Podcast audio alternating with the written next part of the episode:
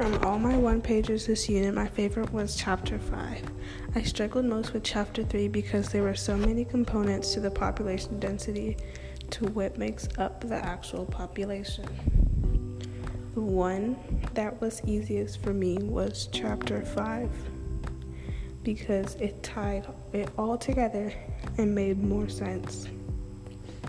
Why of the where was put in different places to compare other countries to ways of living through population.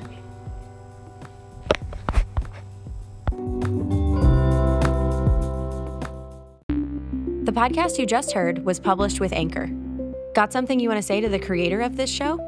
Send them a voice message using the Anchor app, free for iOS and Android.